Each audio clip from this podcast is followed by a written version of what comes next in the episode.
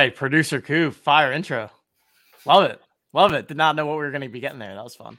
You got to give the people a little bit of the old school, and then, you know, where, where we made our, where we made our chops, and then a little bit of introduction to the new idea here. So yeah. Love it. Love it. Yeah, man. It's been, been, been a while since we've done one of the YouTube shows, but uh, we're, we're back here. First, first edition of the, the new Sunday night rundown show that, that we're going to be doing. So kind of just a casual Sunday night conversation. Going to re- recap some of the stuff that was going on with the N F L games today. Uh, D F S, Rumble, Allday playbook, kind of what whatever's whatever's relevant. I mean, I think with the three of us, we're probably going to talk a little bit about this poker scandal that is that we've all uh, been been quite interested in for the past couple of days. And yeah, just want to get back interacting with the community, interacting with chat, bringing topics to the table. So uh, yeah, this is the, the the first one. I'm sure we'll we'll continue to drive awareness of it as we do this week over week. But fun to be back with the fellas. Love it. Gentlemen, how are we doing? It's uh was a fun and it was an exciting Sunday uh, for for an all-day challenge where the idea was, hey, you got to collect all the ones who score fifty-plus yard. Uh, like, there were a bunch today. So many. There were a bunch. It was crazy.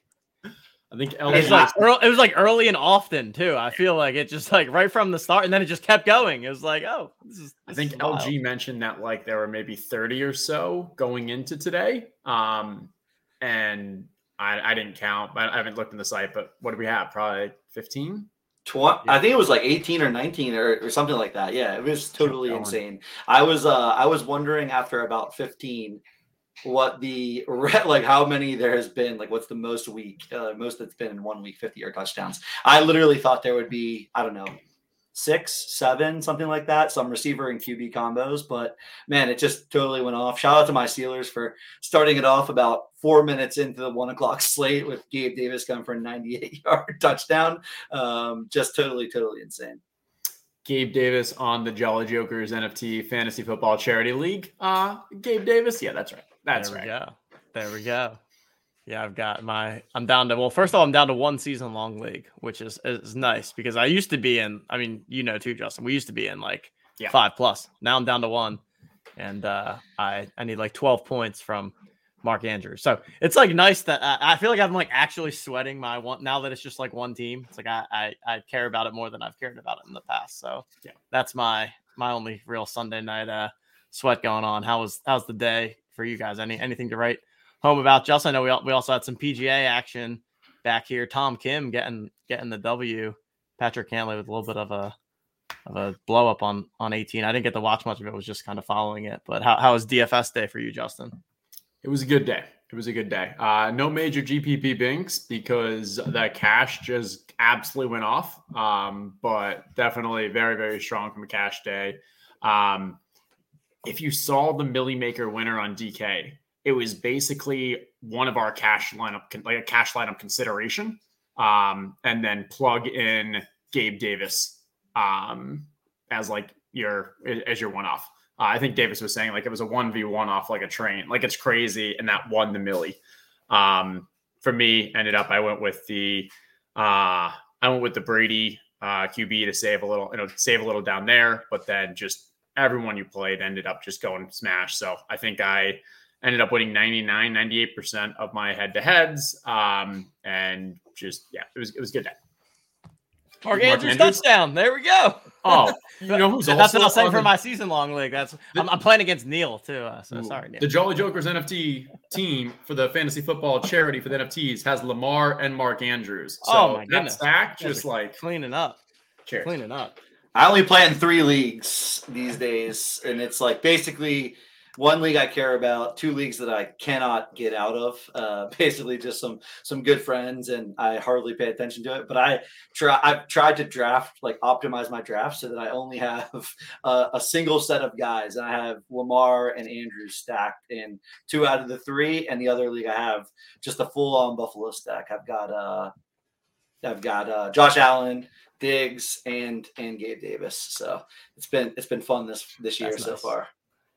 Nice. I'm going to pull it up. We're going to show a little. Let's see what that Jolly Jokers, uh, how that team is doing. So three and one in the in the year right now uh, with the tough tough loss last week with a bunch of injuries and the Waddle aspect and the Tua. But uh, looking looking strong, strong showing today with the Gabe Davis leading the way, obviously. Um, Christian McCaffrey there is our R B one. We lost Javonte Williams as our second R B, so we're going to be making a piecemeal with some Michael Carter, uh, maybe Rashad White, a couple others picked up Boone. But uh, nah, team is doing well, and uh, I'm sure people will recognize a lot of the other, a lot of the teams in this league. You got the M F L, Crypto Piggle, Highland, Flunks, Flovatar. Uh, it's good, and it's all for charity, and so it's been been fun doing this. Very nice, very nice. Yeah, going going back to the D F S stuff, I've been I've been go, going back to, to my roots a bit more this year, and like just playing playing a heavier mix of cash. So basically, like when I first played D F S, I was like strictly cash game grinder. That was like all I cared about, and kind of was natural to me. And then went through like a nice like little one two year stretch where started hitting some some single entry G P P stuff. So I was like, oh, this is way more fun. Like, let me just do that. That's easy. And then uh, then I realized that it's not so easy to to sustainably keep banking the G P P. So I kind of have shifted back to m- like putting more. Uh, I mean, I'm also not playing for nearly as much money as I used to back back in the day. But uh, it's just like fun to win money a lot of weeks versus like you know I mean it just it's a gr- like that's just the G P P grind where like most weeks you're gonna lose money and then obviously hoping that when you win you win big, but uh, I mean, it's a little little easier mentally when it's more breaking even and small wins and adding them up. Yeah, also worked for corporate America, had a well-paying job and a little security. You weren't doing the startup yeah. life, you weren't grinding that, you didn't have yeah. the stress of all the you know all that additional. Uh, but yeah, no, there was that, there was that two year stretch where, um, I think between us, we had, uh, oh, we were back to back. I like, I, like it was yeah, three was or nice. Four six digit wins. Yeah. That was fun. That was a, it was a fun year too. And then culminating with the best ball, I think Underdog was the end of that year. Yep. You know? Yep. Yep. A lot of taxes yeah. that year. A lot of taxes. Oh my God. So, so much in taxes. If and you then, know like, how to optimize your tax strategy, Justin's got the, uh, four one one that you need. The one thing I didn't optimize is the family strategy because, like, obviously, like, they heard about the big wins and then there's an expectation that, like, they're just going to keep coming. And uh, it's like, nah, this year I just, um, you know, I did well. Oh, so, like, how? No. I, yeah. Yeah. Yeah. It's it's, it's uh, always a always a tough uh, little balance there. But, but uh, yeah. Uh, we had a, a fun one as well today. Um was Dallas Goedert, um, and uh, had, had a little information that Dallas Goedert was going to be a good matchup, um, and that they were going to be using him early and often. And uh, so a couple, you know, a couple people you know, put in some, all the Goedert overs, all the teases, and uh, he just absolutely smashed. That was a fun little one to uh, track, and uh, had a lot of him. Yeah, they were they were right from the jump feeding him. My my Eagles, nice nice little victory over the. Over the Cardinals, the what happened the, at the end of that game? There, I saw they missed the they field got goal. In, okay, they but, got but, but also yeah. Kyler with the clock management. Yeah, Kyler, Kyler was that was really terrible. Like he he could have just gotten the first down, but he slid too early for some reason. And then on third down, he spiked the ball. So then it was fourth down, and they just had to kick. And the kicker for the Cardinals uh, actually went to high school with my sister and her boyfriend. So I was I was over at my parents' house earlier watching it with them. I was like, oh. Your, your, uh, your guy. Maybe he's just a true Eagles fan and was, uh, you know, just trying to rig it for, for the Philly, Philly fan. What's his name? Because there were some puns going on. It was uh, his last name is. Is this Matt Amendola or is that someone different? Yep, Amendola. That's him. Yeah, that's right. That's right. But uh, spelled a little differently than our Danny boy. Um, but yeah, how's it going, everyone in chat? Um, love seeing this. Hey. That's a that's a solid five into sixty. There's a big big R O I there. You got Zach right here going with a lot of the Lamar Andrews stacks. Uh, yeah, they really just fell well in drafts this year, and it was so important to get one of those top five six Q Bs. Um, and if you can make it work with Andrews too, it just felt right sharp. And there's been some some sharp people on the uh, the Jolly Joker pick'em this week. Um, seven people with eleven out of thirteen correct picks against the spread, which is totally insane. Only missing two, and we got a, a three and four split. Uh, four for Cincinnati, three for Baltimore. Baltimore off to a nice start, ten uh, nothing. So it's gonna it's gonna be several people going twelve out of fourteen for for the for the uh, Sunday slate, which is totally insane. So it's going to be a sweat coming down to the amount of total offensive yards uh, uh, that that the game has. So it's going to be a tiebreaker either way. It's going to be a fun sweat. I'm taking a look at this in real time, Coop. So uh, we've got um, is it seven people with eleven? You're saying? Yep. Okay, so right now we've got Baltimore up ten zero. If Baltimore holds on with the Baltimore minus three, that'll be a three-way tie. And then we'll be looking at a seven thirty-four, an eight hundred, and a nine forty-two total yards. Um, right now, our offensive yards have been pretty, uh, let's see. We're at fifty-two, sixty-three, one fifteen, plus nineteen, one twenty-five, one thirty-four, one thirty-seven. We're at one thirty-seven through a little into the second. So, yeah, definitely low, on pace for around four fifty, five hundred. Um, that would put a win would be, who was the seven thirty-four? Beermakers fan. Okay. Beermakers fan stand. Would take it there's home. A, there's an O G. O G in the space for sure. Yeah, Ben and yeah, definitely. I remember like, whew, so I mean, y- years and years ago, watching the like the uh, his his six pack things or whatever. I'd be like watching his little R G videos. That's all. It is the same person though, right? From the D F S space. I think so. Yeah, I think I'm, so. I think so. I, I'm pretty sure it is. Um, I mean, hey, when you're finishing twelve out of fourteen, like you, yeah. You're sharp. Yeah. No, I, I, I'm very, I'm actually. I think I'm one hundred percent sure of that. Cool. Did we do a booby prize? Is there anyone? Because, uh, you know, when you're picking against the spread, it's pr- it's as impressive to finish last as it is first. Because really, you're like, um, oh. we're we both clicking click, the same we thing. Both Stogie. Yeah, you got it. You got it. Shout out Stogie, man. True O T M O G. Thought we were playing low ball for J J Pickham this week. So, I mean, it, it can quickly go the other way when you're picking against the spread. There's no doubt about that. Lowest yeah, Ryan three. Remembers the six pack videos. Those were those were that used to be like I I know I was never a big N B A D F S guy, but I would just like try to like watch one video and then like make a lineup. Like, man, times were so so much simpler back in like twenty sixteen. It's just like let me find one or two videos or articles that I can read or watch and be like, all right, I'll make a lineup now. Yeah. Well, it's funny because the O G podcast was Notorious Head Shopper and Beer Makers. Um, yeah. I mean, I don't know what you guys are talking about. That's literally how I've played D F S for like, I don't know, ten years now at this point. So there's not hand building, there's six pack building. Yeah, that's right. Yeah, they were the O G. The O G that's podcast. What they called it or whatever. Yeah, I just did a little. I did oh, yeah, it's literally. That's right. It was, that was the name. Or, I don't know if they still do that actually. There's too many podcasts uh, to keep up with so these many. Days. Yeah.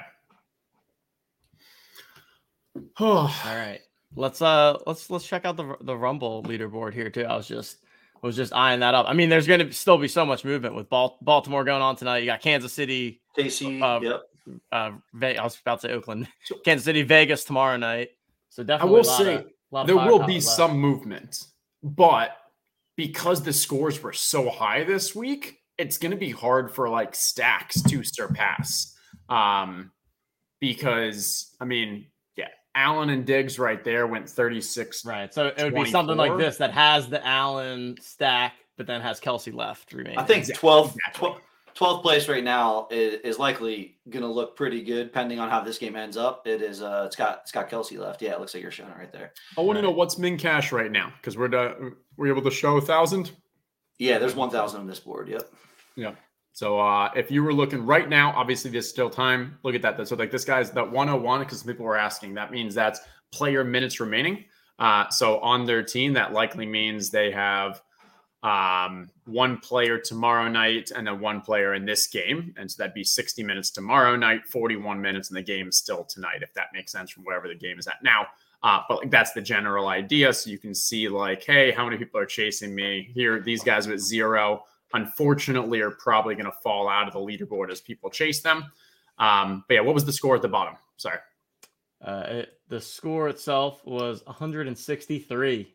So yeah, you need That's a high. lot of points just, just to, to, I mean, yeah, it was a high scoring week. Well, the chalk has just been like smashing. Well, I guess it's not as relevant in, in like Rumble, but like there's just been a lot of big games.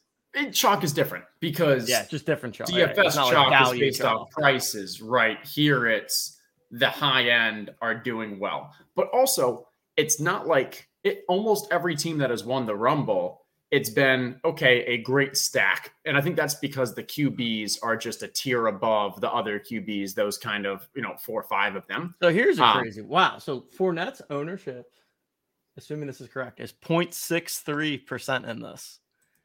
For the rare. Does he only have a, a no, so the, that's for this, right?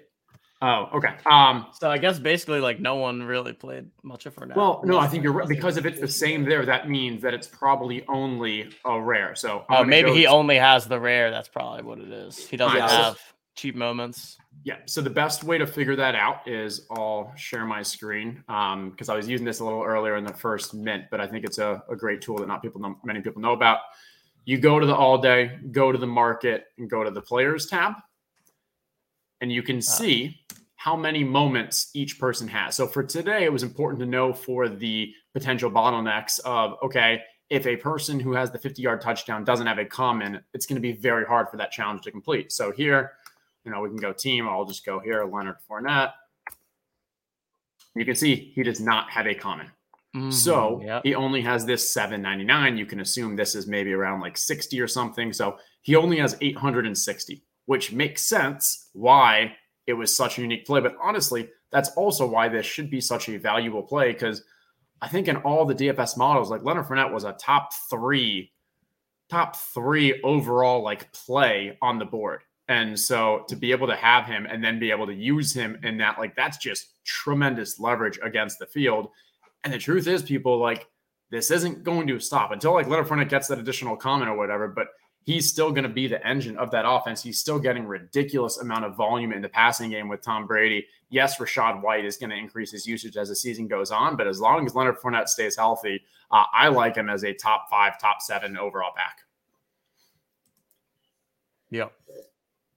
Looks like there's twelve percent still in, of that rare, that seven ninety-nine, twelve percent not in circulation just yet. So twelve percent in packs or something like that. So even even a little less than uh, than the eight sixty possible. So pretty pretty low. And and you can tell by the ownership numbers that uh, not many people looking to have the Lenny Fournette moment and also be using it in, in Rumble. So of the people that played Rumble, you can assume around ten percent of them might have a Leonard Fournette uh, rare legendary in their collection uh, because we had around six thousand entries. As you just said, there's probably around six hundred, maybe seven hundred minute out. Uh, so maybe like, you know, eleven, twelve, thirteen percent have them in their collection. And then that means if we're about zero point six three percent, only about five percent of the people who have one decided to play it in their lineup. Um, That five percent probably should have been higher based off the matchup, based off what we've seen with his work in the passing game. This is a P P R league, so like those points do count. Um, and yeah, they, they were ten-point favorites against Atlanta. Um, well done to everyone that played that Leonard Fournette rare. Ryan's Ryan. saying Lenny gets a common next week, so uh, this is a good time to take advantage of it by the, by yeah. that user. His ownership's going to go up, up, up, especially after these past two weeks. Um, yeah, yeah, just so much vol, like just so much volume that. I mean, I guess what, what we saw, what was it last week or two two weeks ago? Two weeks ago, he had Rashad like White had the, had the, Rashad White also got involved, but even then, like Lenny was still getting plenty of action. So, and that was the game against Kansas City where they were behind a lot. Yeah, that's what I'm saying. That's like the worst case scenario is that, and it's still like he's still involved. Today, he had eleven targets. He had ten receptions for eighty-three yards. So he's basically their wide receiver one from a volume perspective, and then also. He had fourteen carries for another fifty-six yards, two T Ds on the day. If we go back to the previous week, they had virtually no rushes. I'm looking right now. Uh, the team had six total carries. Lenny had three of them.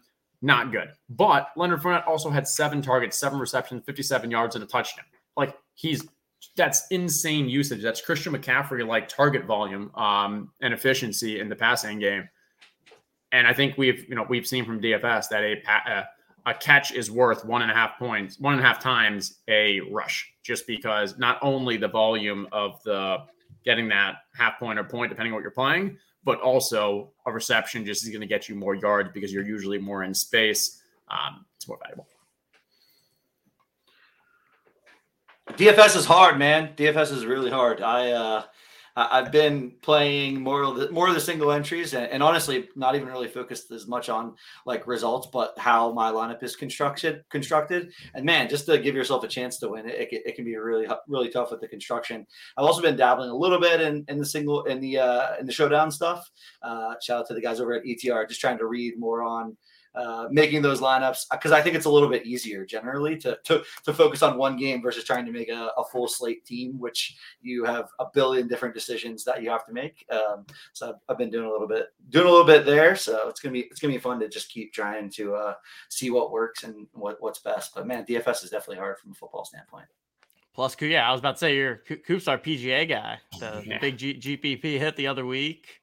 Yeah, I mean, love, G P P love, life love is G G I. Just about getting lucky. Uh, so thankfully, I finally had a hit, got lucky, and back on the positive side of things. It is fun to uh, it is fun to click that lifetime results on DraftKings and see a positive number. Uh, I feel I feel like there's there's probably not that many people out there that are able to click that and see a positive number. So it was negative for a long time for me, multiple years, and big win got me into the positive. So it's been it's been where, fun since then. Where is this? I don't yeah, even know. I was there's... like, is that a oh, thing? Come on, you got to know this. I don't I don't know if you, I want to. You guys have to actually... do it. You guys have to do it off stream whenever you're really, really bored or something. Account like that. Information. Where am I looking? No, you gotta go on the app.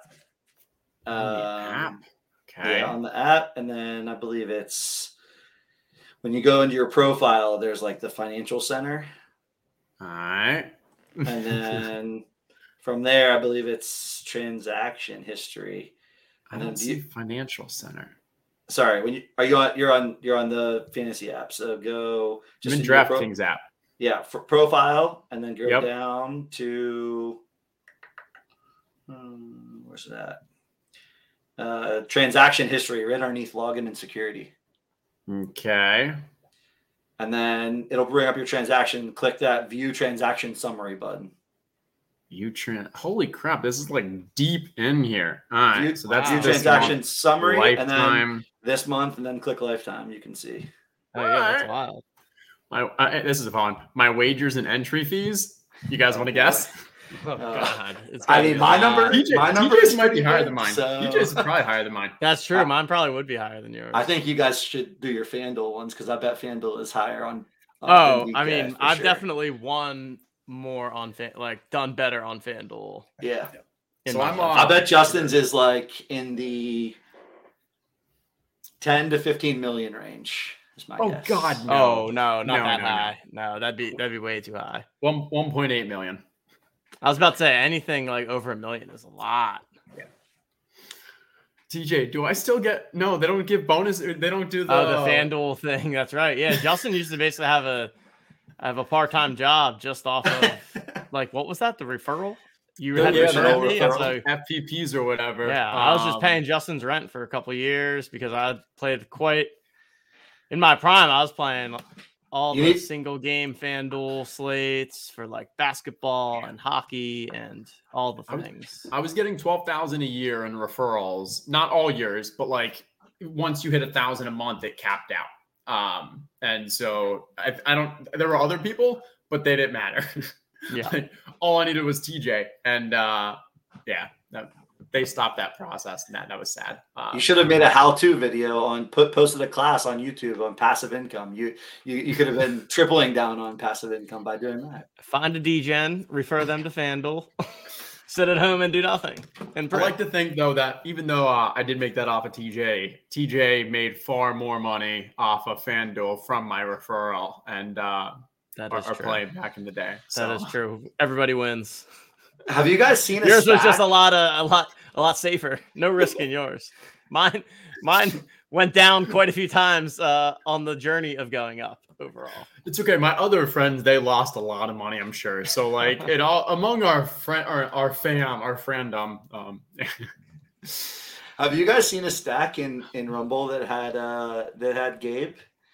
I don't uh I don't I don't see see any Gabe. I think we saw. I think I looked very this morning, and he was like point something, like less than one percent owned. Yeah, so. A lot of digs, obviously, but just not much, not as much Gabe. So if you went with the uh the The two two pass catcher approach there with Gabe and Diggs probably would have been pretty good, I guess. But it's hard to make a full lineup yeah. where everyone, every every person in your lineup does well. Imagine if that game was Thursday night. Oh, yeah. I mean, uh, yeah. That would be interesting. Those, their prices would have got out of control. That Gabe moment, like, A, all right, so first let me go look and see what do we have from a player's wise for Gabe. Um, again, it's no longer Gabriel Davis. You know what the system it is. He has uh, changed it to Gabe. So there's one common uh, max. Is that really a thing? Yeah, it's now Gabe Davis. Um, at least on Underdog goes. and most most sites. All right, so he's got two moments, one common, one legendary. Commons out of ten K with seventy-seven percent circulation, so that's pretty out there. Uh, holy shoes! Yeah, uh, this is because of the playbook, I'm sure. Actually, it's more than the playbook. Well, it's ex- no. It's expensive, I believe. It's twenty-four hour movement. Let's go, guys. Let's guess. How much has it increased? What percent? So, obviously, if it was at ten dollars and it went to twenty dollars, that'd be a one hundred percent jump. Uh, what percent has it jumped in twenty-four hours? Um, pure guessing here, but oh no, it's okay. sixty percent. Ooh, this is I think it's like exciting, but go on.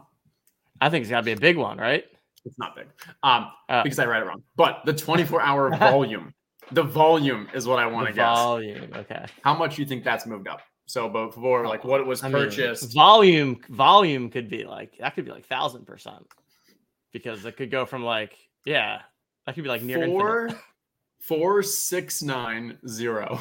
Oh my god! Wait, four thousand, forty-six thousand percent, forty-five thousand percent increase. Uh, wow, that's amazing. Uh, the volume is five hundred and twenty-seven, and so that means before it was about fifteen.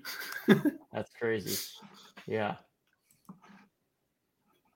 I had a I had a ton of Gabe Davis all over Underdog and stuff today. Um, was was was quite nice. And your your boy Pat Mayo, T J, he and I have a, a, a season long bet, hundred dollars of my Gabe Davis to his Brandon Cooks. That's right. That's right. I remember that you had that.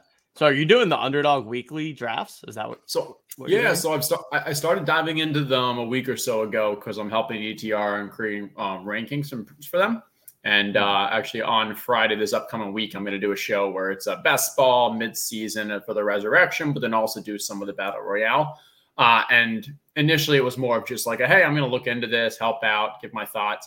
Uh, but then I was like, holy shit, like there is a lot of edge to be had in these battle royale. Um, and the high level is there's six teams drafting six players. So that's thirty-six. That means that there's a lot of really good players that just don't get drafted. In fantasy and D F S, if you can get a player who's one percent owned, that's awesome. Now these contests, and like you want to play that, right? These contests has fifty thousand entries. And if you can get a one percent owned player, that's, you know, there's still five hundred of them. There are players not even being drafted that you could literally get a zero point zero one percent. Or you could get a really good player at like one percent or less. So Taysom Hill was the perfect example today. Taysom Hill had an A D P of thirty-six point zero. All that means is that he's being drafted, and I, I tried to model it out, but I think it's something around he's getting drafted in like less than one percent of drafts if you have that thirty-six point zero. Uh, so you get him. He put up obviously a crazy amount of points. But now you've got this high leverage on the rest of the field. And for each position, there's that opportunity. Breece Hall was another one today where like I was heavy on him. His A D P was thirty-five point seven, which I think means he's probably being drafted in like two to three percent of drafts. Um, so, so it's like, can, it's like, this is super interesting, first of all, but like, is Josh Allen not like the first pick every single, like, yes. Don't you want to pick Josh Allen and Jalen Hurts first just because So, just because their likelihood of being the top quarterback versus like, uh, uh, you know, there's a bunch of wide receivers that can outscore Cup, but like legitimately it's going to be hard for other people to outscore. Okay, cool. Yeah. So this week by, so we do rankings by doing it value above replacement. So you basically right. see what is the gap between the Q B one and Q B seven, wide receiver one and wide receiver twenty-two or so, because that's about what you, you usually draft around two and a half of them. And yes, it was Josh Allen one, Cooper Kupp two, Jalen Hurts three, Justin Jefferson four, Stefon Diggs five, Derrick Henry six, and it started tearing off. And so a lot of my strategy has been like, yeah, there are some guys that are just elite, elite enough that they have high floor, high ceiling, you take them. But after the first two rounds, I'm now looking at, all right, do you go with CeeDee Lamb, whose A D P is like eighteen, or do you go with Tyler Lockett, who's not being drafted? And in my, you know, I'm far more likely because, yeah, CeeDee Lamb has like a higher projection than Tyler Lockett of by like two points, three points. But how often does Tyler Lockett outscore CeeDee Lamb in this situation? And it's probably like thirty to forty percent. But Tyler Lockett's being drafted in less than five percent of drafts. And so, like, I was pretty heavy on the Tyler Lockett, Breece Hall mini correlation there. Both of them went off. Profitable day, but I didn't have the right combo of Taysom Hill with a Josh Allen, Gabe Davis stack. And it was fifty K to first place. So, like, it's it's a high uh, top-heavy top. payout yeah. worth taking those risks. The best ball life, man. I feel like you're always – you. I mean, you basically just have to thread that needle perfectly to some extent because someone is going to have – just given so many drafts, so many different sim, like similar combinations, that one person that picks – you know, their right second, third, fourth pick, like it's is going to ultimately try to thread that needle to land at the top. So today I'm looking at the leaderboard. The top team that won fifty K was a Josh Allen, Gabe Davis. So got that stack. My guess, I mean, the way that they probably drafted was Josh Allen first, Austin Eckler second, Dalvin Cook third, Gabe Davis and Mike Williams fourth, fifth, and then Taysom Hill with the last pick. So the first five picks were all regular, you know, actually Gabe Davis was A D P of thirty-four point five. So he was probably only drafted like ten percent of the time, which is pretty low. Um, so he got uh, off the board with Gabe, and then Taysom Hill was virtually not drafted at all. So that was his huge leverage, and fifty K to D J M. Well done. Very cool. That is awesome. Yeah. As someone who just likes to, to take a win every once in a while, I'm still, I'm still, I'm still firing some bets against, against the spreads this week. And I uh, ha- had a classic bad beat today. Had a over in the New Orleans and Seattle game, and had, oh, had it parlayed with Steelers Buffalo over. Steelers Buffalo scored thirty-four points in the first half. Over under was forty-four, and literally did not get there. Literally seven points in the second half. It was like just so depressing watching the entire second half, knowing that this over was definitely not going to hit. It was unbelievable. Truly unbelievable. Yeah, T J and I were tilting that game for other reasons, mainly because we faded Josh Allen in yeah. cash and played Devin Singletary. Um, T J, I'm assuming you did not do well in FanDuel cash because of that? Yeah, FanDuel cash was not great. I won my one K head-to-head, um, the only one that I got action of, oh, so, so that kind of saved you. My day a little. But that, that was that was rough with Devin Singletary doing absolutely nothing despite the team putting up like thirty-five points or whatever it was. Yeah, and Singletary hasn't really done much in general. I, I, I've been waiting for that week where he does go off because he does get the ball, but generally it, it seems like Allen is doing all of the rushing. I believe I heard a stat that Allen leads the team in, in rush yards. Yeah, Singletary's been used in the passing game. And so he had a game, I think two weeks ago or last week, um, where he had nearly ten receptions. I think it might have been like seven or eight or so. Um, so like that volume is still there, which is helpful, but I'm not sure if Devin Singletary has a touchdown on the season. Um, I don't think so. I think that's the biggest issue is when they get inside the goal line. Well, hey, they're so efficient outside of the goal line, like that they're just getting these long touchdowns. Um, and then when they get inside, Josh Allen is used, they're passing, they have the Diggs routes. Like, yeah. Yeah, I mean, they just – Josh Allen's so good, basically. So you just want you just want him to have the ball. Yeah, he had, okay, so Singletary two weeks ago, eleven targets, nine receptions, seventy-eight yards. And then still last week, he still had four receptions, forty-seven yards. So, like, you love that passing down work, but it's weird when, like, yeah, there's just no running, and they don't need to run. Uh, they're just too good, even when they're up so much. And then James Cook had that big twenty-five-yard. I know. That was run. That was when it was like one of those days where it didn't seem like it was going to be our day. And then when James Cook runs it in, I'm like, all right, that's that's confirmed. Uh, not well on FanDuel. The, the right. other stuff went went, uh, went just fine. How are you splitting your um, balances or your, your your your deposits on FanDuel versus DraftKings you're playing? I end up getting more on FanDuel. Purely because on FanDuel, I like to play the one hundred person fifty-fifties because you get, you get like, a, and I, I like for the tw- like the twenty-five dollars ones, I'll usually look at them and just kind of uh, see how many badge people, non-badge people are in there. Um, because I mean, like I, twenty percent, twenty-five percent usually.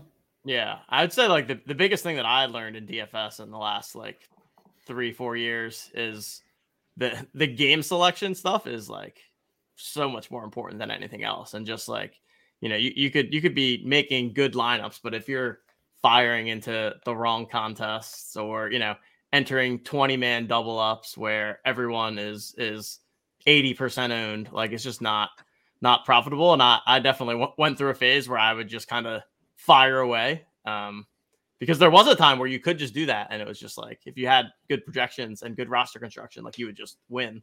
Um, but yeah, it's been, it's, it's been fun. But yeah, I, I do.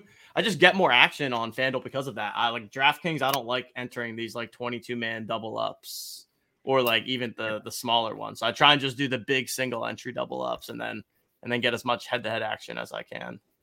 DraftKings, I still max out the multi-entry fifty-fifties. Um, it's the five, ten, twenty-five. Mm, and like if so you max out the twenty-five, okay, you're still getting around like thirty thousand, thirty-five hundred in. Um, I want to say it's like one thirty-seven times twenty-five. Yeah, thirty-four, twenty-five, something like that. Um, so like you're still, I, I still get substantial volume on the D K because of that. And like, yeah, it's each time you'll see that twenty-five dollars uh fifty-fifty large field uh is usually about two to four points more challenging than the single entry fifty-fifties. And um it's a question of like, hey, you accept you're going into harder competition, but do you have the confidence? And um no, I think contest selection is extremely important. Tongue in cheek, just play the right plays, obviously, and then you don't need to worry about contest selection. Um, but uh yeah, I, I, especially when you are like, bankroll management is so important. And um, when you are hot, you kind of forget about it. You put it to the side. It doesn't seem like it needs to be top of mind. Um, but uh, as soon as you get a little down return or something, or starting a new year, and I think like someone really smart was saying this, but because the D F S game is changing and evolving so much over the past couple of years, I think it's, re- oh, it was actually, okay, it was Brick, it was Brian Hooper. And he was saying like, it's so important that when you go on a downturn, and this is probably more important for baseball and N B A, but to hedge yourself as a way of decreasing your amount that you're spending, because maybe you don't have that edge you thought you had, especially at the start of a new season for a new sport. Like what may have worked for you in the past may not work for you going forward. And so how much you enter as a way to decrease your uh, exposure, your risk, is a great way to kind of basically just hedge in the situation that maybe your your what worked for you in the past is not working anymore. Yep. No, I, th- I think that that's spot on because, I mean, th- there there was a time like, and I, I know this is was probably never a great strategy, but like you could just take your cash lineup and like put it in some single entry tourneys. And it was still like not the optimal thing to do, but it's still like a profitable thing to do because you could just still like grind up some two X, three X caches and stuff. But like I I don't even I don't even put it in any single tournament now for like the what if factor because it gets trained. And so you automatically yeah. have the same lineup as other people. But you're, like, uh, yeah. you're you're giving me nightmares. Last week, I think my cash on D K scored like two twenty or something. And uh, I obviously have didn't put it in. No, yeah, not at all. I don't know. Yeah, I'd literally put them in zero now. I used to like at least be like, I got to do one just in case. Like, no, I know that it's just bad. And you guys are both starting to sound like robots, for God's sakes. Gamble a little bit. Get that thing, get that thing in the single entry. I mean, you guys just told me someone won won the millie with a cash lineup. There's a one v one swap. Exactly. So, so maybe do there. That. That's and then you get do. Off your train. And uh, it's still not a great strategy. But then for your own state of mind, it's like, okay. Because we spend all week thinking about the best plays. We determine what the best plays are, and then we play the best plays. And it's frustrating when it's like, oh, wait, we were right. All the best plays were the best plays, and now the chalk went off. And, and now we're uh, pissed. So- and then we're like, that, this week sucked. All the uh, – yeah. I don't know. I only, I only two axed. I lost my t- – yeah, maybe it's one and a half axed because I won my cash. I lost all my tourneys. All right, um, Chad, me and you, we're going to have to hold these guys accountable to see how, how they're degenerating next week, at least in the, uh, I don't know, one of those contests that are out no, there. But, so I, what I do is I make bucks. a second I make a second lineup that uh, I throw in some G P Ps sometimes. Sometimes Ooh. I do G P Ps. Sometimes I, I'm just doing right. one cash. We got, we got just a news update. Soul-sucking cash grinding. All right, what's up? I just got an offer received for N B A Top Shot uh, for fourteen hundred dollars. Oh, a legit offer. What Not for? Not a bad offer. For uh, my number two, Hakeem Olajuwon. Ooh. Just pulled. Just pulled. Just pulled recently. Um, what uh, Ooh. what does what does O T M True Value tell me that should be that's at? What, yeah, that's what I was going to look at. I'll share the screen for the people. All right. You're Justin Herzig, right? Yeah, I think just no spaces, Justin Herzig. Let's not look at the chart, please. Yeah, right. The chart is fucking depressing, dude. Um, um, Hakeem? You can just sort. Yeah, I was going to say sort by true value, but that works too. eighteen forty-three. All right. Oh. Low ask. Low ask is fourteen ninety-nine, and someone's coming in. Oh, uh, so someone's coming in underneath. Get out oh, of here. Boy. Someone's coming in underneath. Come on. No. For my, for my number that. two? Yeah, well, I was gonna, I was gonna say, what's the recent sales? There's a sale today. Yeah, for thirteen forty-four. Stay, stay stacked. Just keep on buying. There's been a couple. There's been some movement for sure, and the price is going up. That's always good. Well, Malky, it, Malky it Mac, peaked, familiar name there. Peaked, came down. There was a dip, and then yeah, I don't, I don't think it's been involved in any kind of a challenge or anything um, either. Yeah. So still hanging on to that. Um, also, awesome moment. It's a legendary number two. Like, it's always hard to sell the high cereals. Um, it's a shame that we can't watch the moments on the on the moment website anymore. But you know, maybe, maybe later, maybe oh, in yeah. the future. I love I love the historical ones. Like I, I like the throwback video. It's just like fun vibes. I find I find myself literally always looking at the outfits. To be quite honest with you, like the high shorts here, the tall white socks. Like I'm always looking at what. Okay, what year is it? What was what was the in style move? So yeah, I, I do find them pretty fun. All right, I can't disclose this yet, but uh, I'm trying but I'm to make to disclose it. I'm trying to make some Top Shot moves. I, uh, I I've got some fun strategy, and so uh, I, I've I've got something in motion over the next few weeks. That uh, I'm hoping pays. I'm hoping successful. It's a long-term strategy. This is not a flipping. It's uh, we'll see. I'm just gonna leave the teas there. I'm gonna take a sip of the wine, and we can revisit wow. this like in a month or so. Because then I'll get wow. Ready. I love it. I love it. Okay. Get the get it. the Herzig bot back in the lab on Top Shot. All right. Yeah. Spe- speaking of that, there's uh there's someone someone in the Rundown channel wanted to know our take on the CeeDee Lamb crafting challenge. I don't know if you guys had a chance to take a look at it yet. I know initially it came out, it was pretty expensive. It's down a little bit. Uh, looks like it's two fifty-nine low ask to complete. You need the rare CeeDee Lamb moment, you need the common CeeDee Lamb moment, and then you need another rare Cowboys moment, which it looks like the Malik Turner is the cheapest right now at fifty-two bucks. But it is the first crafting challenge on Allday. It should be unique and definitely looks like it's going to be a lower-ish mint. It said we have it at four hundred seven completed right now, three hundred two more people eligible. So uh, just over the seven hundred total. Um, so uh, you guys have any thoughts on this? I didn't, I don't have any Dallas or, or C D. So uh, it was a pretty easy pass for me, but I don't know what you guys, what your guys collection is looking like. Yeah, so I don't have a – I'm not going to make any prognostications around, like, is this a plus E V decision or anything like that. I'll talk more from a macro sense um, and the idea of crafting challenges. And I mentioned this earlier on the uh, L G First Men, and I put my M B L hat on. Um, but the challenge – the challenge for challenges, the issue with the challenges on N B A Top Shot were that if you – you basically – had no choice except to either lose money or participate in the challenge. Now, participating in a challenge, you could participate by actually completing it or selling your moments into it. Because if you just sat back and did nothing, well, you're losing an opportunity. There's going to be a decrease in value of that moment, and there's going to be more dilution on the site of other moments, and it decreases your entire portfolio. That was bad. And anytime we are trying to reward and incentivize uh, the community at the expense of everyone else, that's not a great thing. And that's what we've seen through any of these when moments are rewards for tr- challenges that say just hold. Allday has realized this. And uh, I think the crafting is a great way to say, like, hey, you can now either continue to hold your moments, which if you don't participate in the challenge, that's okay, because your moments now are slightly becoming a bit more rare uh, as others are burned. And as we add more supply in the market, we're also decreasing supply. So even if you don't have those moments, everyone else in the ecosystem theoretically is about a net neutral. It's not like there's crazy dilution at the expense of all of our accounts with me just sitting back. So I like the idea a lot of, hey, you have to burn to get. And I think, you know, in general, a lot of the time it's going to come out to an equilibrium of it'll most likely, you know, in theory, it should always be a net E V decision, because if the market is pers- if the market is smart, then if it's too low and there's only fifty people minting, more people will mint because they realize there's value. When that value disappears, people should stop minting. Theoret- no, theoretically, it's actually going to become a negative E V because people care more about the entertainment and the lottery aspect of getting a good mint and such, blah, blah, blah.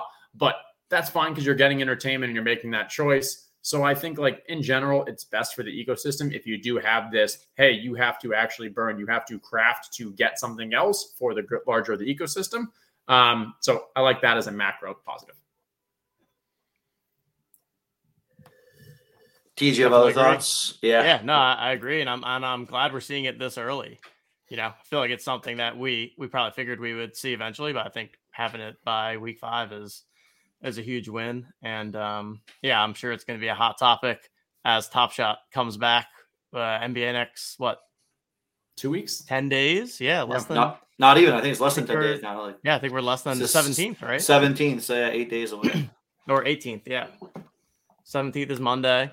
Jolly Jokers mint. eighteenth, N B A season.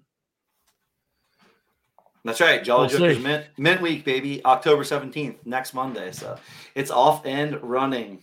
Uh, can't can't wait. Can't wait for it. All right. We are forty-nine minutes in, and I know that we're going to spend well more than ten or fifteen minutes talking about this damn poker che- poker cheating scandal. So that's true. I don't we know. I feel do like we gotta do I feel I feel like we need to, we need we need you to start us off. T. No, Cupe. You're stage? the one who's been grinding. You're the one three a.m. listening to the Joey Ingram. You're the one late I'll, nighting I'll, it. I'll talk about it from the media side. I'll give Joey the Big Papi all the props in the world. I mean, literally, don't turn it on if you don't have four hours of your time, uh, because you're going to be up at three in the morning, sitting in your bed, wondering what the hell you're still doing watching this damn stream, um, because it is literally like a car crash that you cannot stop watching. Um, and yeah, what up, Tiger Mentor? Shout out to you, man. Uh, we're pumped to be back in front of the people and just chatting all the things. Um, all right, so Teej, lay it out for us. Give us the the summary for anybody that doesn't know, and then we'll, we'll get some we'll get some takes for sure. Yeah, so th- there was this hand of poker that was played between Garrett Adelstein, who's like a one of the most well-known high-stakes cash player that plays on this stream at a L A casino in uh on basically a weekly basis, and they play this crazy hand where Garrett goes all in on the turn with a with seven eight of clubs and a flush draw and a straight draw, and this girl Robbie calls with a jack four offsuit, and which is, you know, just an objectively bad call for anyone that that, that plays poker. And just jack like, high. Jack high, yeah, the board. just jack high, just like n- nothing, no pair, no draw.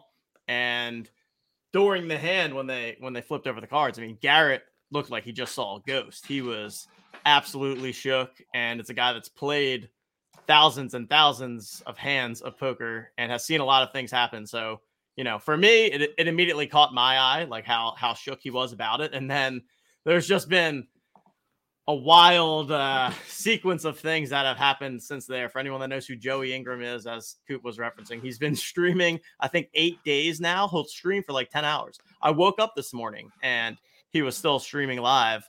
But, uh, yeah, the we, we can get into some of the latest. But it, it just keeps... The school, the story just keeps getting crazier and crazier. I've gone back and forth from like, oh, I think it's cheating to, oh, no way it's cheating to now I'm like, I, I don't even know.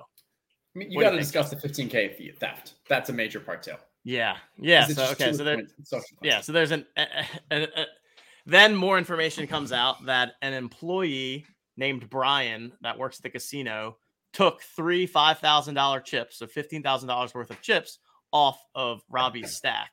And that was seen on video. And this is a guy that has the kind of access where he'd be. So, so basically the theory is that somebody was telling her basically like, you're good or you're not good.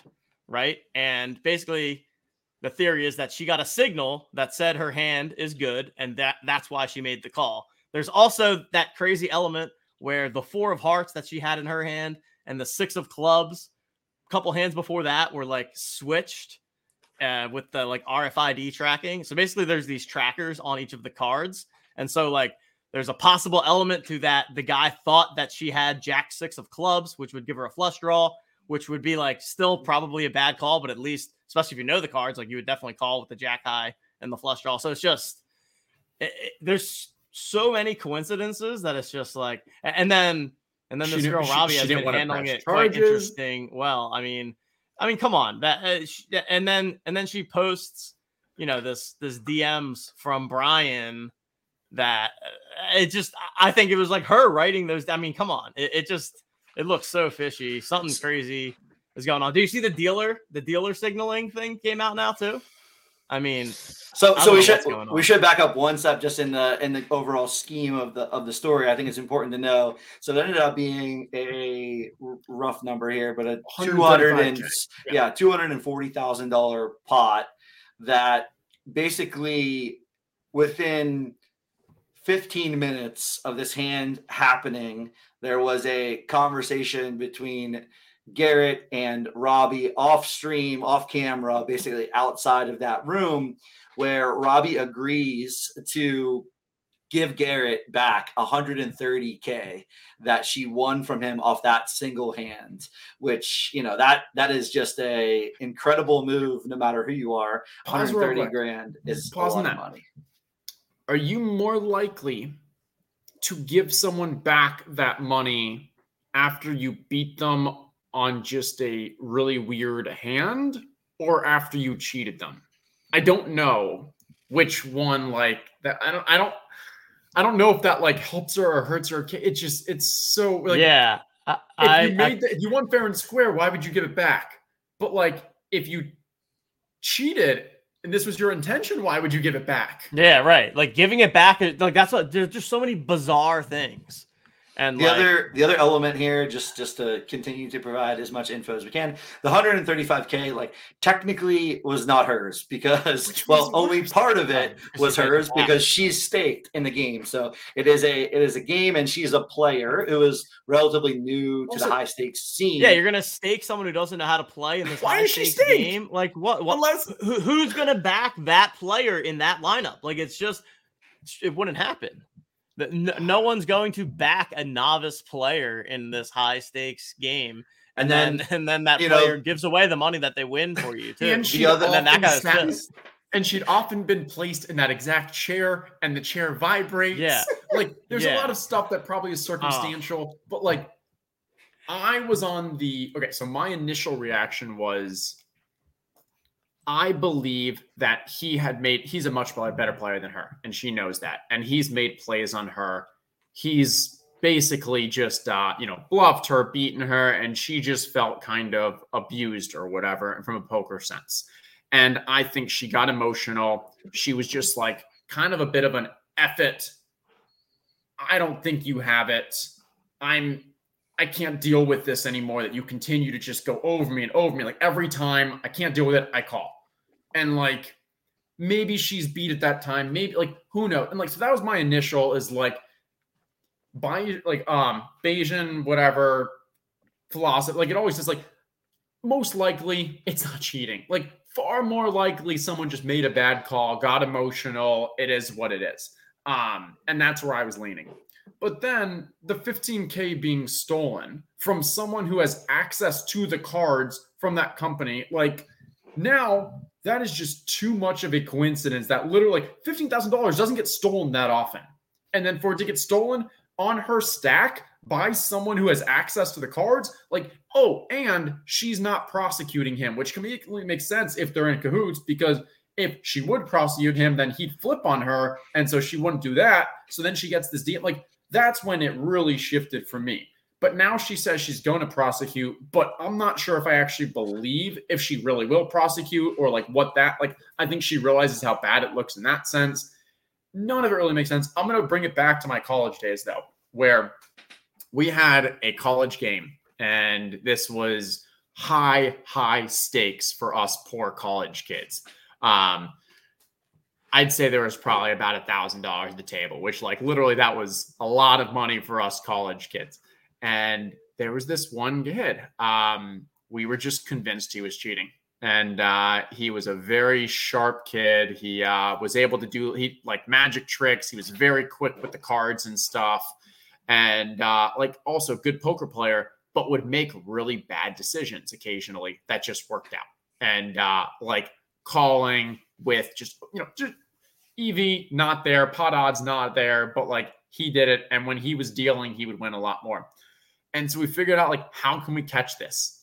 And uh, we went online and bought this we, alarm clock that has a hidden camera in it, because back in two thousand nine or whatever, that was the most hidden camera you could get, was like a clock with an, a hidden camera, but we couldn't just bring a clock there. So we had one of our friends bring like a poker, like a large, I don't know, like a chess piece as his uh, chip holder. And so we would purposely make fun of him. So we started bringing other objects as our chip holder. Someone else brought a basketball. Someone brought like a binder. So we could bring the clock as the chip holder and put it right across from him to watch his deals and such.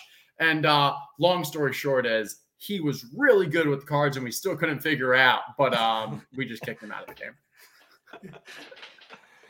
The hidden, the hidden camera alarm clock or uh, just clock. Like, yeah.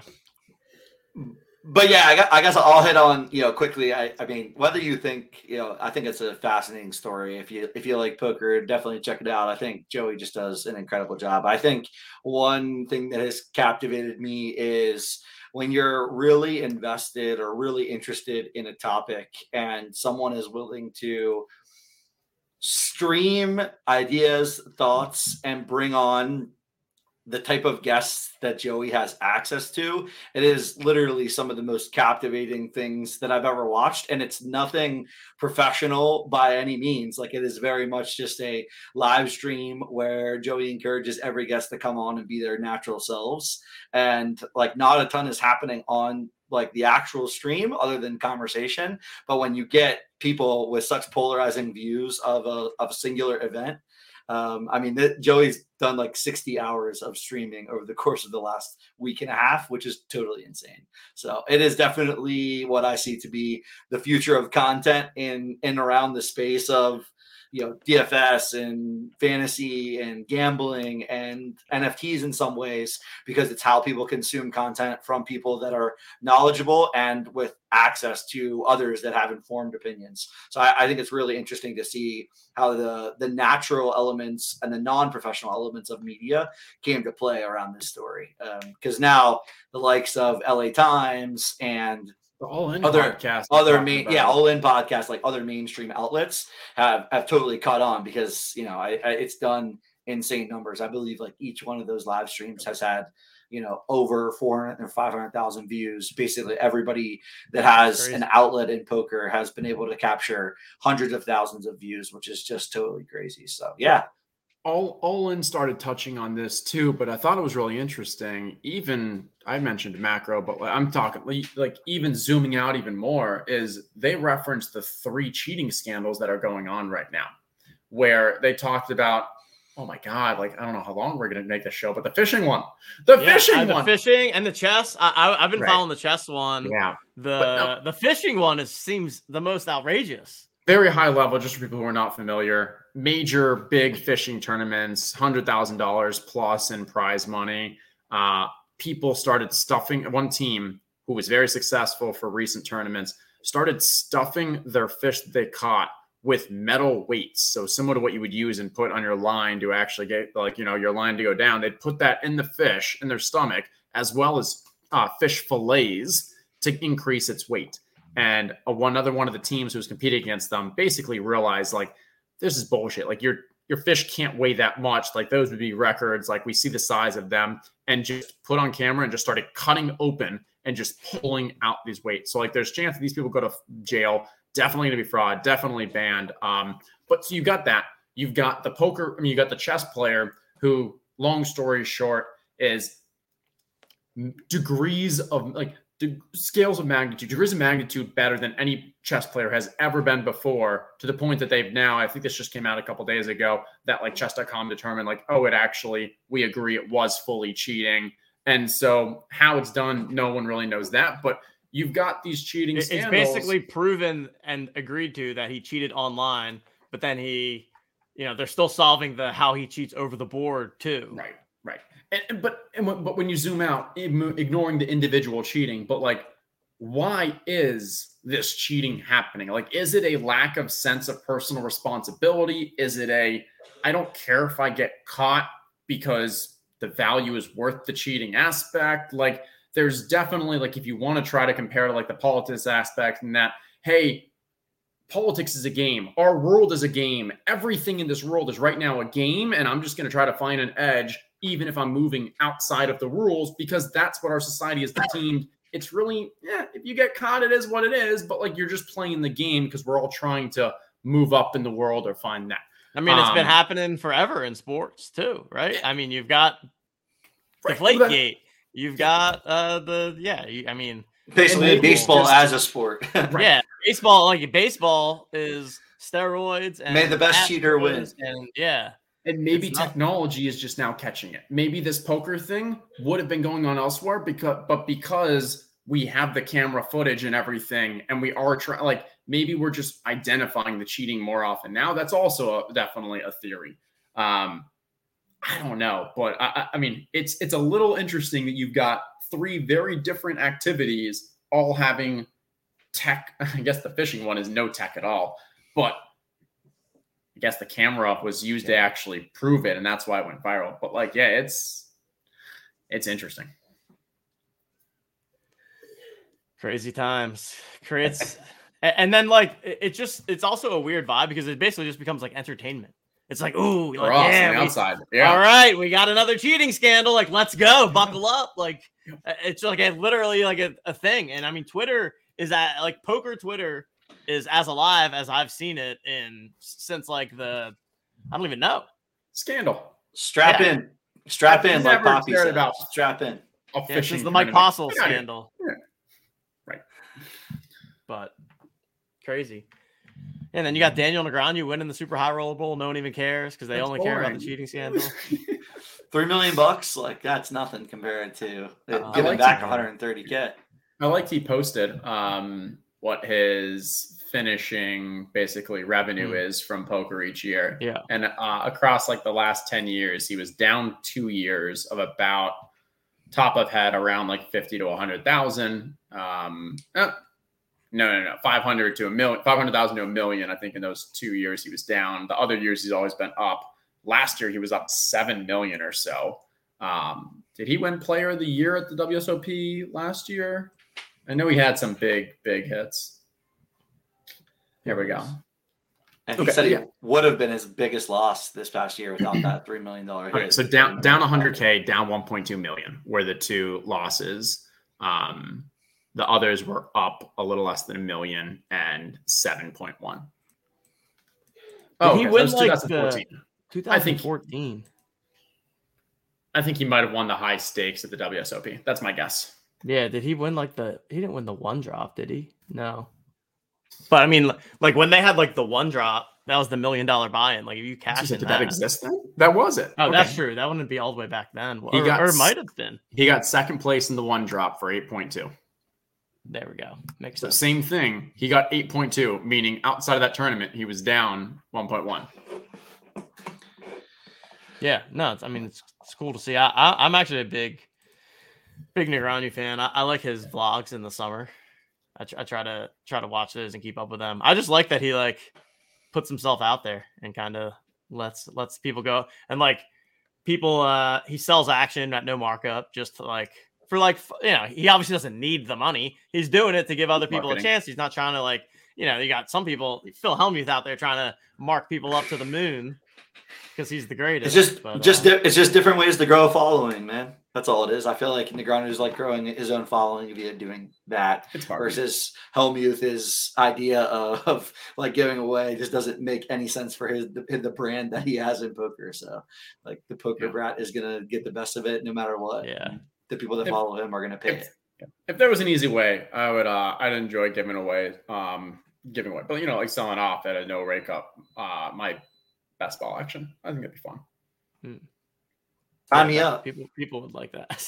it, it'd be yeah, fun as like that would a, be fun. Yeah, that would be fun. Um, would need an like easy that. way to do it that doesn't add complexity in my life. Yeah, it's like, it's like such a complex situation. Even to like split moments and share lineups and do any of that stuff ends up being such a mathematics element into that. Uh, add in tax elements, it just ends up being a little, a little bit crazy. Um, we got a we got a ten ten football game, which means the uh, the Cincinnati Bengals backers are happy in the pick'em contest. We also have one person that has Cincy and has five hundred twenty-three total offensive yards. So that is looking pretty good right now. Shout out to Turtle Jones. Uh, look, looking pretty solid right now. So it's going to come down to the wire, as most games in the N F C North do, between the typical Steelers, the now Cincinnati Bengals, and the and the Baltimore Ravens. They're always going to be pretty close games. So a three-point line is going to be going to be interesting. Shortly before the game, I was going to, you know, as we all got on, I was going to say congratulations to each of us for having more rushing yards than Joe Mixon, because he had negative two for like half the first quarter. But now he got, he got up to thirty-four. thirty-four. Not a lot of yards happening only, in this game. Only six carries. Yeah, no. I mean, Hayden Hurst leads the team and leads, leads the Bengals in receiving, above Jamar Chase, eleven yards, above T. Higgins, Zero yards on zero targets. He's is is yeah. I was I was wondering that too. Yeah, I haven't really been watching. I haven't really been paying attention. I know it was hurt, so I don't know if, if something happened with Higgins uh, that that makes him not not hurt. Let us know, chat. I know he was questionable, but I know he played. I know he was active. Um, I agree. I am. I don't even want to show you my house right now. It's just boxes on boxes on boxes because I uh, moving on moving on Friday. Shout out this yeah, big day. Jackson, Lamar, Captain, Hurst, Andrews, Tucker, Mixon, McPherson. That's what, that's what, that's what I got going right now. So we'll see, we'll see what we'll see what happens. Did you Hurst, just one more time? Did you just tout your uh, showdown lineup at halftime? Yeah, man, I got to tout. It's in the green, so when when else would I tout it? Like, if Let's it's go, in the baby. green, if it's in the green, I'm going to talk about it, obviously. It is. What uh there, there what was else? a time when this would have been the, the busiest time of the week for you, Justin. I was talking about this, and I don't know if it was E T R Slack or somewhere today, but I was like, yeah, gone are the days when I had to watch, like, because so people know second half was my absolute jam. Um I, I would I would have twenty, thirty thousand so, dollars on a second yeah, half. Justin would be grinding like high stakes second half DraftKings and FanDuel. Like playing anyone. It was it was like the old uh, draft days. I would I'd, I'd, pick, I'd scoop every person and I would post everything. And I'd get around twenty to thirty K in action for the second half. Um, and I just straight up felt that I could beat anyone there. Um, built out a model for it that was based off historical performance. And I would import this pregame projections, the current score, and then watch the first half to determine like, hey, what do we see with cornerback matchups or various tendencies? Um, And like, it was very, very profitable. Um, but then at some point it became less profitable because a couple other big names also like at least got to a pl- same playing field. Um, and the so Chipotle then it turned- brothers got in the streets. Yes. Chipotle was one, a really good guy. Um, kind of, we, we bonded over it. So I still chat with him because I met him one of the live finals. Um, and then a couple others that are just the big names that like, it just wasn't as much of a slam dunk. And then I decided that the life E V wasn't worth it because you legit need to watch every play, grind it, and then especially doing both sites, input the models, spit them out, and then make those last-second decisions in a ten, fifteen-minute period of halftime. It was And it was a you grind. have to enter contests, which is like low-key yeah. a grind, yeah. right? True, true, because true. you're just Keep trying to get as much action as you can, too. And that's like all day. That's, you know, like all day, all night. You're you used to drive entering. over the border to do it. Uh, yeah, yeah. I, I mean... You were, I remember. So T J's jealous because he sees me just printing with this second I was, half. I was jealous. In Pennsylvania, he jealous. couldn't play second half because like they have like legislation. So occasionally he um, he actually entered this other thing where he had to drive to Jersey to enter um, his picks each week, and then he would enter the second half so he could play with me. But it was still only like probably one out of every three, yeah. four weeks. Like, I, I try. I tried a thing where on like Mondays, I would. I, I hate running.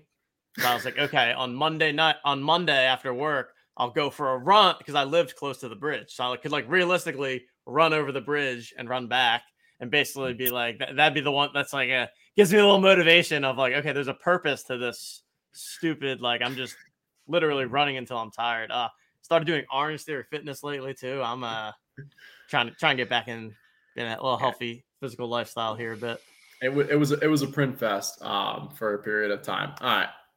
Haraj telling us I T hurt his ankle. That's mm. not good to hear, unfortunately. Um, Jamar Chase, though, still with, what, eleven yards. That's well, – Burrow looked like he just tried to hit him, but he threw a pick. Uh, looked like he was targeting Chase, though. So must be getting the uh, the old double, double coverage out there. I mean, it was only two Lamar's weeks ago. Lamar's just bombing three weeks every ago. play. Two weeks ago, Ravens went thirty-seven twenty-six against the Patriots. Two weeks, three weeks ago, they lost the Dolphins forty-two thirty-eight. Yeah. Like, the Ravens don't have a great defense. I don't really know what – I mean, well, Ravens have been hurt with their defense, and it's not a great secondary. Um, Bengals haven't had high-scoring games. I don't know. Did you guys happen to catch uh, that eight-minute segment on E S P N that Orlovsky, Swagoo, and Ryan Clark did?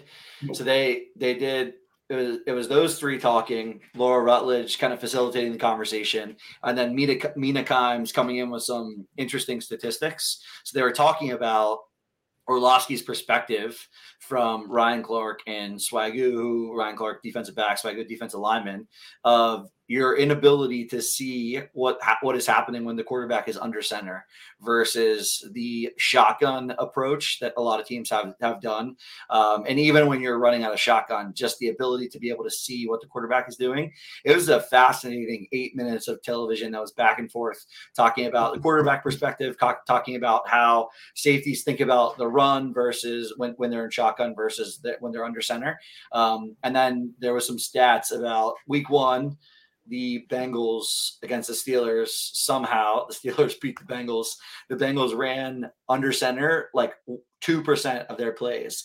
Then week two, they ran about eight percent of their plays under center. Week three, twenty percent, and week four, twenty-seven percent. So you could see very clearly that they're trying to get Joe Burrow under center. Um, and then I was, since that segment has been happening, um, and you, you taught that you had two, you know, very, very equipped defensive players talking about their the the the the type of skill that it takes to really dissect plays under center. You know, I watched Josh Allen today, like basically was never under center. So it is very interesting to think about like the new age football with how college kids come from taking never taking any snaps under center, coming into the N F L or taking everything on shotgun versus some of the traditional, you know, older older school quarterbacks like Brady, who's gone under center a lot, Rodgers, and it, as as he's getting older in his career, he's gone under, under center a lot more. So it is definitely an interesting concept when it comes down to evaluating offenses. I thought it was pretty fascinating.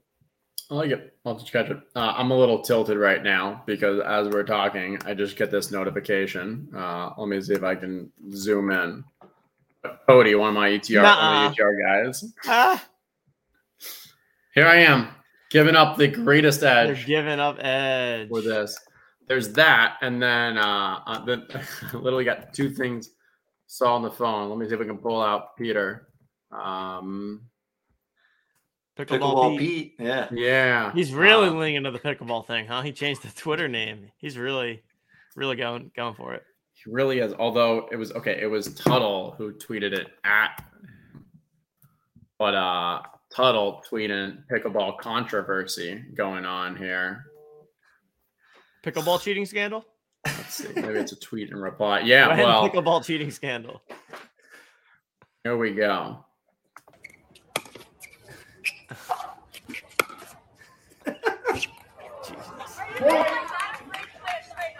All right, so I guess this lobbing is a completely normal, relevant thing, and I'm sorry, but if you're not able to smash a lob, and that's going to be your reaction to a lob, then, like, yeah, of course the other team is going to be lobbing to you. That's like, is it cheating to throw at a cornerback who decides to fall on the ground every time? It's like, you're not good. Hashtag not very good. No, just don't miss the like. Literally, the lob. Like, I don't know. So we'll we'll use the lob occasionally because if you can do a legit lob, it turns it and allows you to get the net. But um, come on, like, you got to be able to put something away. Yeah. You, do you you go with the lob in your strategy?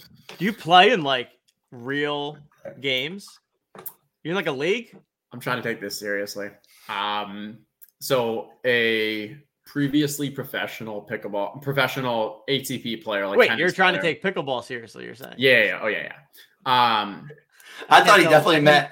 I one hundred percent thought he meant your question. Like, I'm trying to take your question seriously. Like, no, do I play? Take- I'm trying no, to figure out for real. how my life is going to revolve around pickleball and whether or not I'm trying to go pro. My parents are trying to get me to go pro for pickleball. Um, I'm thinking maybe there's like an agent route where I can represent pickleball players like I used to in college, represent bowlers. Or is it like, do I need to get a pickleball team? Because so my local guy that I play with, he partnered with the Brian brothers, two doubles players, to buy a major league pickleball team way before LeBron did. Obviously, now the valuation of these teams has gone skyrocket. So, like, I got to figure it out. Pickleball is the big thing.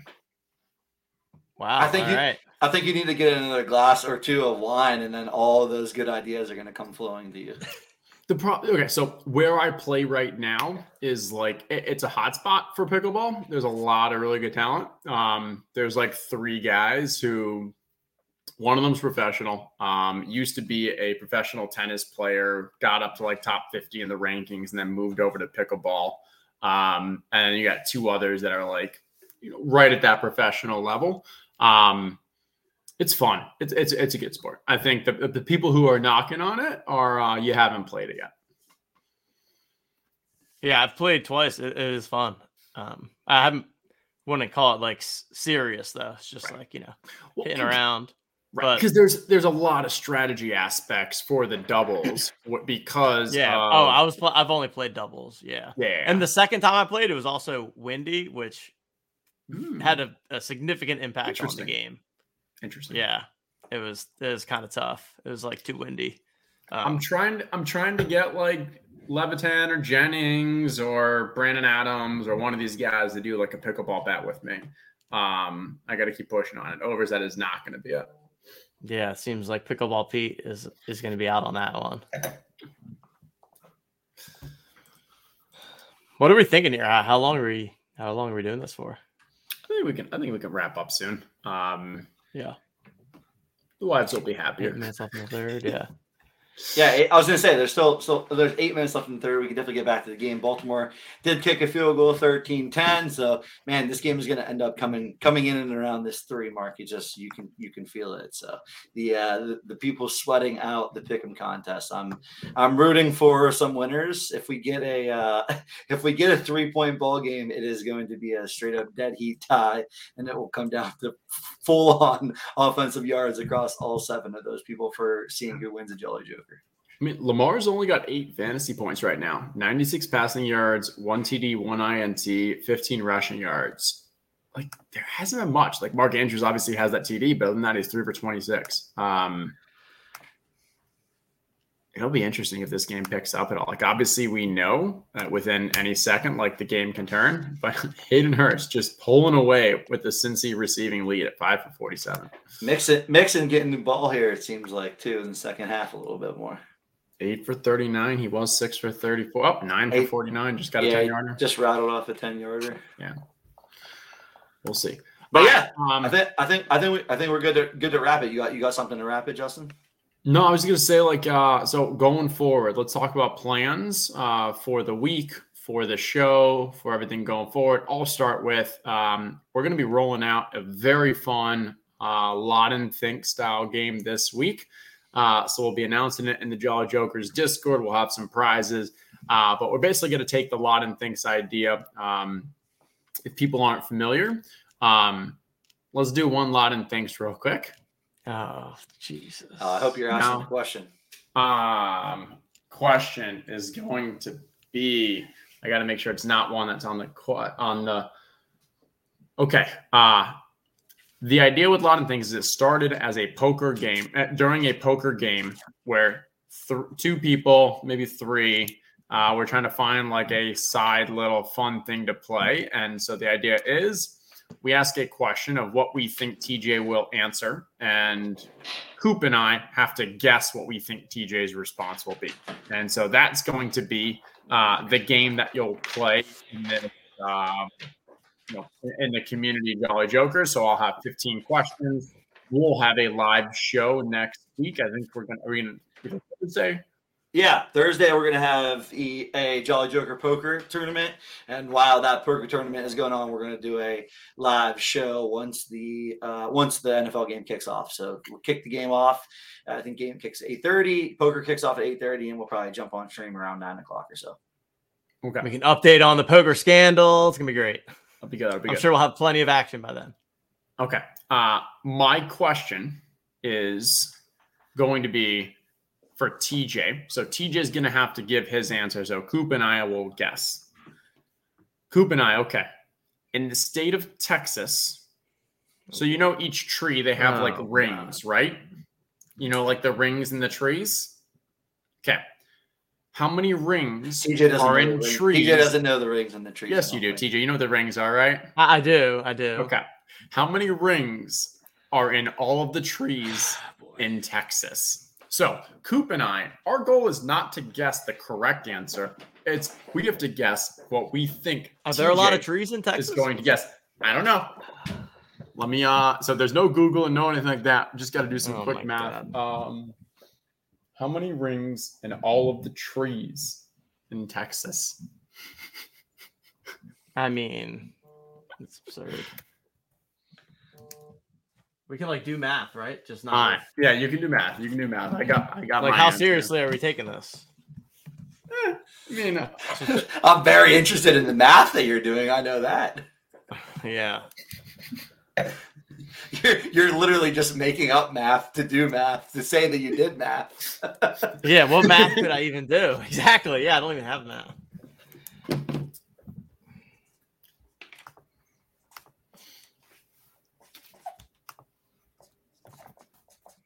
All right, I got my number. Right. Cupe, I'm going to type. You, you write yours down? Yeah. All right, I'm going to put mine in private chat, so I'll just write it. Okay. When T J when T J has his answer. No no cheating scandals here. I'll, sh- I'll show you the paper that I'm not I'm not fine. continuing to change my answer. You're fine. You're fine. I just want T J to finish. Wait till he does his math. He's doing some math over there. The more math, yeah. the higher I need to go. You're literally just multiplying numbers together for fun right now. Yeah, I guess so. All right. I got my answer. All right. I said two hundred fifty million rings. I said I said four four point eight billion. Oh God. how many how many rings? Only ten million. Yeah. That's like a million trees. There's so many. How many trees in Texas? That's literally what I put. A million trees, ten ten rings per tree. You think there's a million trees in the entire state of Texas? Oh, it's way more than that. There's fourteen point. The, the iTree Eco Study revealed that Dallas's urban forest has fourteen point seven. That's only in Dallas. Dallas has fourteen point seven million. Jeez. Oh, that was way off. Well, that's how we play Loudon Thanks. Oh, and, oh, oh, the other aspect is this is when I say, I mean, obviously I knew the answer was a lot higher, but I knew T J was going to go lower. So that's why I went lower. Oh man. The fact so, that there are still twelve people here hanging out with us watching this show is amazing. So Love that's it. What we're going to be. We're going to be rolling out a game of that in the Discord where we'll have fifteen questions. You will have to give your answers for what you think Cupe, T J, I respond with. And uh, there will be points for whoever the closest ten percent. And uh, oh, Hayden, Hayden Hurst getting every red zone target. Really? Come on, Sergeant, catch Sergeant that. Sergeant Stogan pulling the job rule. I think this was how many Cheerios are in a box. Oh, the, the, like the Fruit Loops. The Fruit Loops one, right? Yeah, that's uh, iconic. That was iconic. After yeah, hanging out with Ja Rule at two different parties in the same night, I mean, yeah, his answer was, makes sense. Yeah, Ja Rule's. Living a good life. All right. So cool. We've got that yeah, coming so, up for the next week. We've got the poker. Yeah, we'll have that on, on Thursday. Thursday. Um, you know, we we maybe we'll do another Twitter Spaces, I think, probably at some point. Um, because yeah, we're we're gonna be a week away from from Mint here, so definitely be hearing a lot of us. We'll be getting all the info out there. Um, I know we're talking through some of the Rumble stuff as well, the Rumble Jolly Joker Mint. So we'll have an update on that, and uh, yeah, we'll uh, we'll see you guys later this week. Awesome. We're going with the old school outro here, boys. I'm going to have to do a new outro as well. You know, I, th- I forget I forget about all the things you have to do when you're your former producer, I guess, at the end of the day. All right. Enjoyed it. Thanks for chatting. Chat, you were great. All right. See you later. Later.